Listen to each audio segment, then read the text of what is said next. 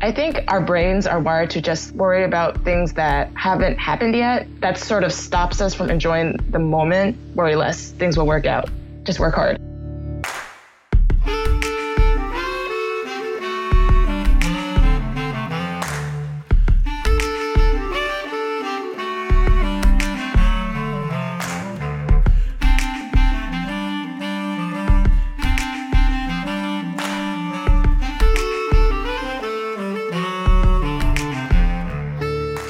Hi, I'm Sean Perrin, and you're listening to episode 81 of the Clarinet Podcast, the show where I discuss all that's new and neat with clarinet with the neatest people in the industry.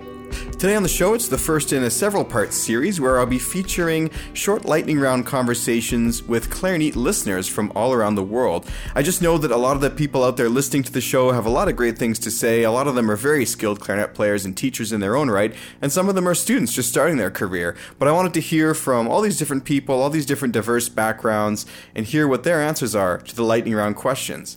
I got this concept idea a few episodes ago when I aired the compilation. Uh, I think it was Charles Neidich, Ricardo Morales, a couple other people were in there with their extended lightning round versions that had previously been only for Patreon backers.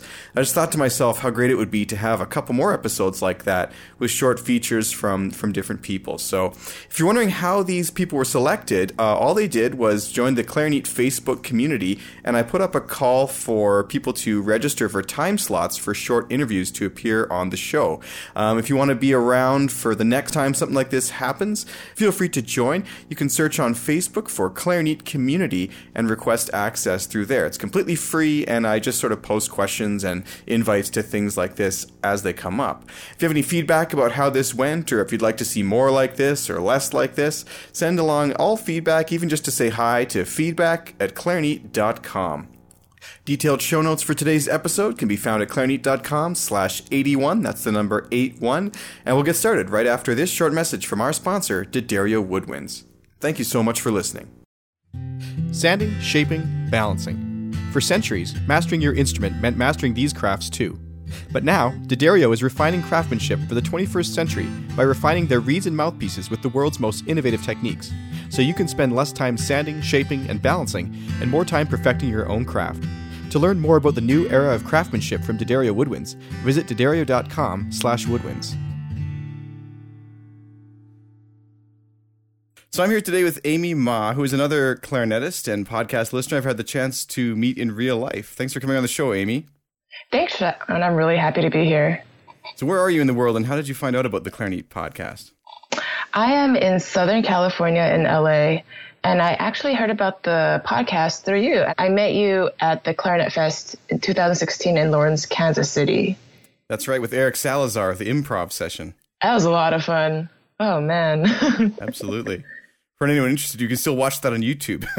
I think you can't remember if he put it online or if I put it online, but someone put it online and it's it's up there now forever. So. I know. Oh man. Tell me a bit more about yourself. What do you do clarinet wise? I teach private lessons.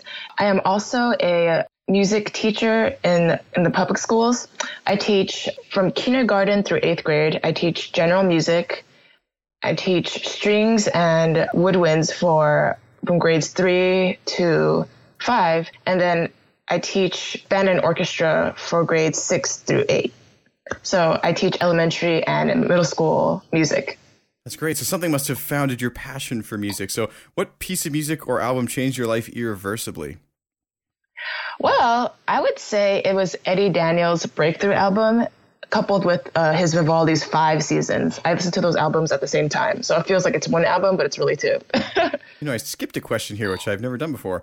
If I were to walk over to Music Stand right now, what would I find on it?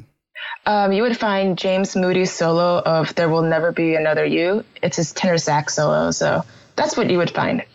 Very cool. And you're playing that on tenor sax or you yes. transcribed it for clarinet or oh okay, cool. Well, I, I do it I, I do both, but I'm trying to also work on my sax skills. So also in tenor sax. Fair enough. Yeah. Um, if you could play any instrument other than the clarinet, what would it be and why? You know, I don't know if I would say another instrument, but I would say I would love to learn how to sing. I don't know if I would want to necessarily learn another instrument, if you know what I mean. Yeah, it's funny. That was um that was my answer when I did the lightning round a couple days ago. Oh, nice. yeah, absolutely. Yeah, I think it's such a clarinet's such a vocal instrument, so it's almost a good compromise. But um, right. But uh, yeah, there's something about that connection which I, I think I would also mm-hmm. enjoy. If you could go back in time and meet any musician, who would it be and why? I would meet Joe Allard. And Joe Allard, mm. he is a saxophone and clarinetist, and he was regarded highly back in the day, and he taught many of the greatest uh, musicians today. And I thought what was interesting was he taught at a time where I think saxophone wasn't quite considered at the same level as clarinet, mm-hmm. or there were very few people studying it very seriously at maybe conservatory. But Joe Allard, he actually taught clarinet and saxophone at Juilliard, which you know was I found very interesting because to be able to teach those two instruments at such a high level at that timing was, you know, not common. So I would love to actually meet him and see what he's like and ask him a bunch of questions. I think Ed Joffe actually studied with him. And, oh, uh, wow. Yeah, I think Ed Joffe was featured on episodes 17, 18, and 19 of the podcast because once once we got going, we just had a huge conversation and it had to break into three episodes. So that's a great person. Yeah, good choice. Mm-hmm. While we're back in time, what advice would you give to your younger self? I would tell myself worry less because things will work out. I think our brains are wired to just worry about things that haven't happened yet. And that sort of stops us from enjoying the moment. Yes. And it's easier said than done. But I would tell my 21 year old self worry less. Things will work out. Just work hard. yeah, no, I agree with you. And I think biologically it does make sense that we worry so mm-hmm. much because, you know, think about what life was like 15, 20,000 years ago, you know? Oh, yeah. Right. Our brains are not meant to um, be happy, so to speak. Yeah. And sort of the. It's meant to survive. yeah. like my biggest stress this morning, you know, just coming down to the computer here and doing these interviews and making making sure I have a cup of coffee. Like I didn't have to fend off a lion on the way, and right, know, and, right. That's actually our brains are different than um, our brains are different than what we have to do now. Like we worry more. Yeah, I bet our brains are evolved. I'll have to have a neuroscientist on at some point. I actually know. One, oh, so. why don't you do that? Yeah, that'd be great for yeah, everybody. That'd be, that'd be really interesting. Yeah, the way the mind has evolved musically too. Like, I wonder if our brains now mm-hmm. have more capacity for music than back in the day when you know all there was was maybe a stick on a rock. You know, it's might be evolving or something. I don't know. I think the years today and the years maybe 50 years ago it was already different. Interesting topic. yeah. Speaking of advice, what was the best advice that you ever received and who gave it to you? It's actually very simple. Work hard and be nice to others. I like that. Yeah. That is very simple. And it kind of, mm-hmm. everything sort of fits into that as well. Yeah. Yeah. What is one book that everyone should read? I like Marcel Tabuteau's How Do You Expect to Play the Oboe If You Can't Peel a Mushroom. Oh. I think oh. it's a great book. Yeah. I don't know if you heard of it. I've never heard of it. Is it actually about like peeling mushrooms? it's, it's actually not. It's actually about an oboe player, about his um, contribution to the American style of woodwind playing. There's he actually has a made a methodology on um, phrasing and expression. He has a sort of like a number system of um, how you can approach phrasing. So I think from from what I know, this is like the first real methodology of how to teach to be expressive as opposed to just naturally being expressive. Yeah, many people you either have it or you don't. Many people think you either have it or you don't. Yeah, and so his name is Marcel Tabuteau. That's the oboe player. He actually is in the same. He lived around the same time as Daniel Bonade. And there's a lot. If you read the book, there's a lot of parallels between all the woodwind players of the time. So that book is by an author named Laila Storch, who studied with Marcel Tabuteau. And I think another great book to read after that is called Sound in Motion by David McGill, which gives you more of the numbering system in the book. Hmm. Yeah. cool. How many clarinets do you own? Well, I have an R13 clarinet, B flat, and then I have an A clarinet, a green line R13 clarinet, and then I just acquired a metal clarinet from an estate sale. Oh, that's very cool. I've always wanted one of those actually. Just just just to yeah, test Yeah, it's actually the hard thing about metal clarinets is that they usually are not in good condition, but this one is in really good condition. Actually plays, so I was really lucky. yeah, many of those have become lamps. I would say the hardest thing about metal clarinets is uh, the uh-huh, metal. Yeah. yeah, pretty good. Well, thanks so much for coming on for this little mini lightning round episode, and I definitely hope to have the chance to run into you again. And uh, any last words before we go for the audience? No, I'm happy to talk to you, and I hope people can get something out of this. So thank you. Thank you so much, Amy, for sharing your thoughts with us. And I really am excited to check out those books that you were mentioning. Um, this actually, this experience gave me an idea. I'd like to start a clarinet book club. So keep your eye peeled for that. In the next upcoming few episodes, I'm going to be announcing some details about that and maybe selecting the first book. And what I might do is either interview the author of the book if they're still alive or if I can get in touch with them after we all read it, or I'll chat with uh, someone else, maybe a co host, about how that uh, book maybe worked out. And I'd love to invite some some listener feedback in that regard as well. So if you're like me, I imagine your reading lists are getting really, really long from listening to the podcast, or in my case, talking to guests on the podcast. I just find that everyone has such a great book to recommend, and I never know where to start. Just one more quick note about this. If you ever do hear a book you'd like to read mentioned on the podcast, usually I link to it in the show notes, and this helps support the production of the podcast if you click on that link.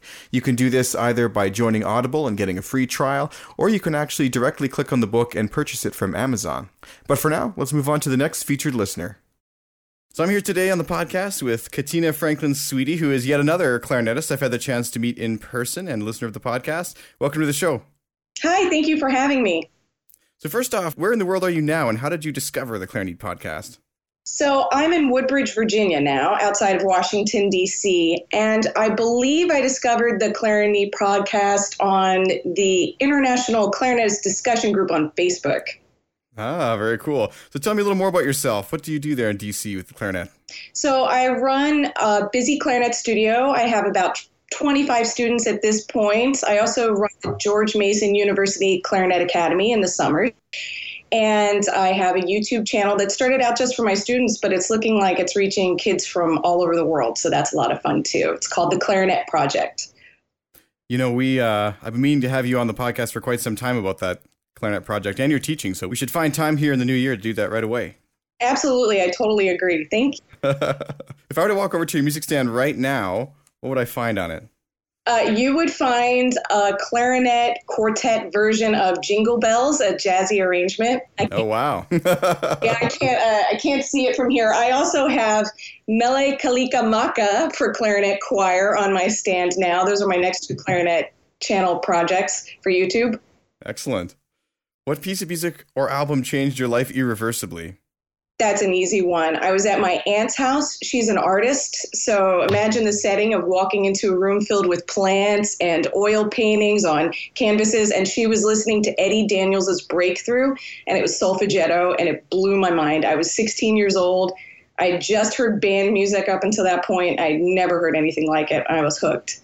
If you met Eddie Daniels? You met him this summer. At, at, yeah. Uh, yeah. I, yeah, I've met him a couple times. I've seen him at master classes through the years and talked to him. That's wonderful. Of course, Eddie Daniels is a huge inspiration for many clarinetists, so it's a good choice. yeah. um, if you could play any instrument other than the clarinet, which would it be and why? That's a great question. I got a guitar about 14 years ago when I was pregnant with my daughter because I envisioned myself sitting around the campfire playing folk music and maybe some bluegrass and things like that. And it's still sitting in my studio. Once I had my daughter, I realized that I was not going to be sitting around uh, picking a guitar when I had to take care of a baby. So it's been 13 years sitting in my studio. Got to choose one or the other. The, the guitar's not going to cry if you don't play it. Very true. Although it might sound like it's crying if you start playing it. or she cried because I played the guitar. Either way. Yeah, yeah. Which which which was first, right? if you could go back in time and meet any musician, who would it be and why? Oh, clearly for me, I've thought about this before. It's Mozart. I definitely want to go to a party with Mozart. Maybe I don't. I don't know. It would be fun though. I find many clarinetists say Mozart, Brahms, or like Mühlfeld, or uh, you know someone else. Although Harry Sparnaay his was one of the most interesting, and of course, he recently passed away, and unfortunately, but um, he remember he said he wanted to go convince Debussy to write for the bass clarinet. Oh, that would have been amazing. Yeah, it would have really changed history in that way. So yeah, it's interesting. I always love hearing the answer for that one. No, I just wanted to go to a party with Mozart. I didn't even. yeah, his letters are not for the faint of heart. They are fantastic and terrible, and at the same time, almost like modern rock stars in a way. While we're back in time, what advice would you give your younger self? I think I would give myself the advice to treat myself with the kindness that I treat my own clarinet students. So when I was a young student, I really brutalized myself and I was very hard on myself. And instead of being a problem solver, I sort of took the tactic of being a spirit crusher, which wasn't the greatest method. And going back, I would say, listen, how are you going to fix this instead of saying, wow, you keep doing it wrong? So that's the biggest advice I would have. I learned a lot by being a teacher. I never would treat my students the way I had that self talk for myself. Yeah, it's funny you say that because when I was younger too, I was horrible at music theory, and I always I always felt bad about this around other musicians. And it wasn't until I was quite a bit older and I was expected to teach this that I really, really genuinely figured it out. And I was like, oh, it's just because I was never taught. I didn't have that kind of lessons. I didn't play the piano. It it, it makes so much more sense now. And and you're right. The whole process of teaching and learning to be empathetic that way is so helpful. Yeah, music theory was my big challenge too. I didn't have a music background like what you said with piano. So that was a really hard class. Those were really hard classes for me. I'm curious for you because I didn't start with piano, I started with clarinet. When I visualize like chords and scales and things, I usually feel it on my fingers. I don't see a keyboard in my head. No, I don't visualize the music either. I don't see a keyboard and I don't see it on the paper either. I feel it. It's very kinesthetic. Yeah, like if I need a scale, I just like, oh, how many semitones is that? I can count them off in my clarinet hand, which is ridiculous, but that's what I do.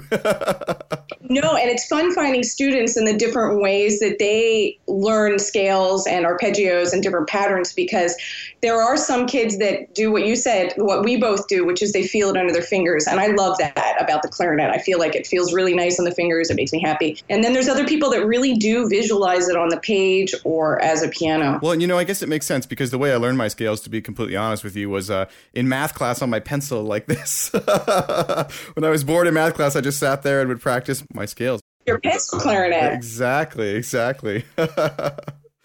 Speaking of advice, what was the best advice you ever got and who gave it to you?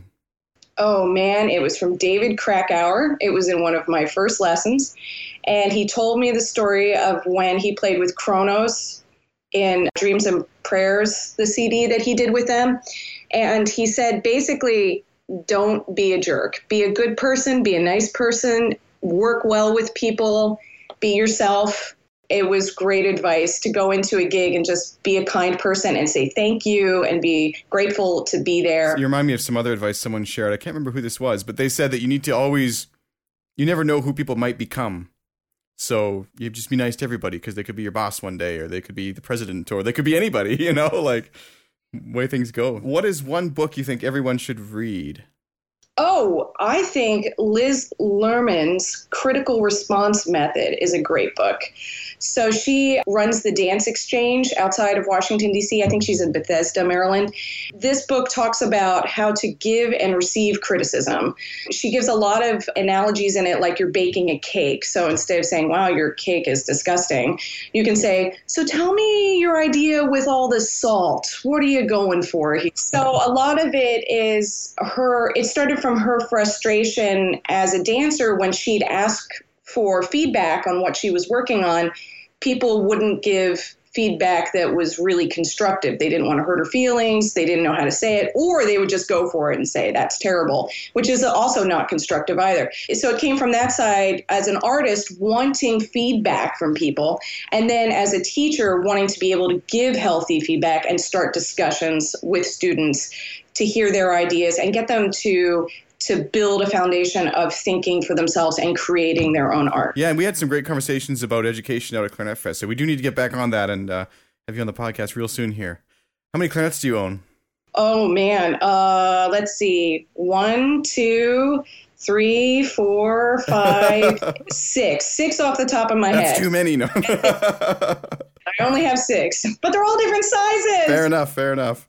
Well, thank you so much for coming on for the mini lightning round episode today. It's been a pleasure speaking with you, and I do hope that uh, wow, the listeners are going to be getting a real long reading list. I just realized it's some great books being added there, but I think everyone should check those out. So, any last words before we go?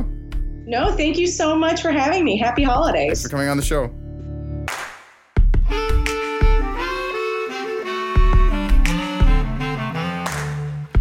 Thank you so much, Katina, for coming on the podcast. I'm really looking forward to hosting you for a full length episode really soon in the future here. And uh, wow, what another fantastic book recommendation. I, I think that that's just so important especially in this day and age of social media where really anyone with a keyboard can put in their two cents and they're not always the kindest two cents or, or maybe it's you know too positive.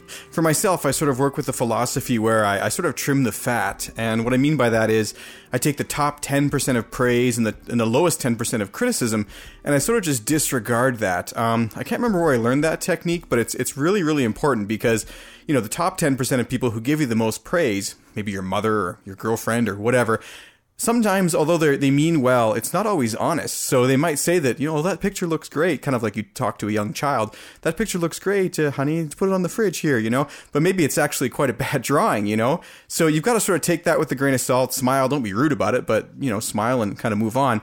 Um, but look more for criticism that's it's more productive and going to help you get better, right? Same thing with the bottom 10%. I mean, if you take the advice that someone wrote to you on Facebook in a, you know, midnight tirade, three beers in, it's probably not going to be the best advice and you're probably not going to be any better of a person for for having taken it. So, I think that in this day and age especially, it's so important to really focus on good advice, good feedback, good criticism. And yeah, that's definitely a book I think would be really great to feature on the uh, Clarinet Book Club. So, like I said in the middle of the episode here, watch out for that. In the next couple weeks, I'll be announcing it, and um, I'm really excited about that prospect. Some of my other favorite podcasts do a book club, and there's so many great books that have appeared on here. I just think it's an awesome idea. So, if this was your first time tuning into the Clarinet podcast, I want to welcome you here, and I sure hope that you enjoyed it. Don't forget to subscribe on iTunes, Stitcher, or wherever else you happen to be listening. You can also keep in touch by following us on social media and joining our email mailing list. I send out updates about new content and sometimes even coupon codes for discounts on apparel and more on the website.